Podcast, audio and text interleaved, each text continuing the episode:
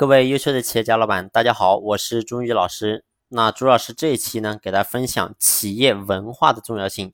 那很多人一说，老师，我们公司是中小型企业，根本谈不上什么企业文化。为什么呢？因为这个东西离我们太遥远了。但是事实上呢，企业文化离我们任何一家公司都有非常大的关系。不管说你是大型企业、中型企业、小型企业，或者说是微型企业，其实呢，企业文化都非常重要。只要你公司有员工、有团队，那么都需要企业文化为公司保驾护航。为什么这么说呢？我给你举个例子啊，曾经曾经呢有一个研究试验，然后在一个笼子里面呢放了一个香蕉，香蕉的顶部呢是一个水龙头，只要谁去碰了这个香蕉，那么呢整个笼子里都会。洒满水，所以呢，研究人员放了三只猴子进去里面，那猴子呢都非常喜欢吃香蕉啊。那一开始大家都不知道哦，拿了那个香蕉就会被淋雨，于是呢，其中有一只猴子就忍不住，他去拿那个香蕉，结果香蕉一拿，整个水龙头就打开，打开了呢，淋的这三只猴子就全身都是水。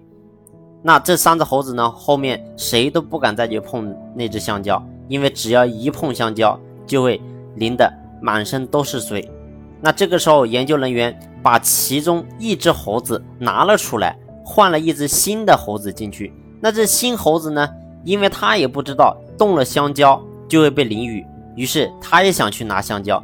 结果他还没碰到这个香蕉，另外两只老猴子就把他暴打一顿，啊，叫他不要去碰香蕉。但是他也不知道。为什么不能去碰那个香蕉啊？这个时候呢，研究人员又把其中另外一只老猴子给拿了出来，又换了一只新猴子进去。那这只新猴子呢，也一样的，他也不知道说啊，这个这个香蕉不能动，动了这个香蕉会被淋雨，于是他也想去拿。结果呢，他也还没有碰到香蕉，又被另外两只老猴子给打了一顿。那打了一顿，他也稀里糊涂。为什么我不能碰香蕉？啊，只要我想去碰，就会挨打。他也不知道什么原因。好，研究人员呢，最后笼子里面还有一只淋过雨的猴子，他把那只猴子也拿了出来，同时呢，把水龙头也给关了，然后又放了一只新的猴子进去。那这只猴子呢，也想去碰那个香蕉。另外两只猴子，然后也把他给暴打了一顿。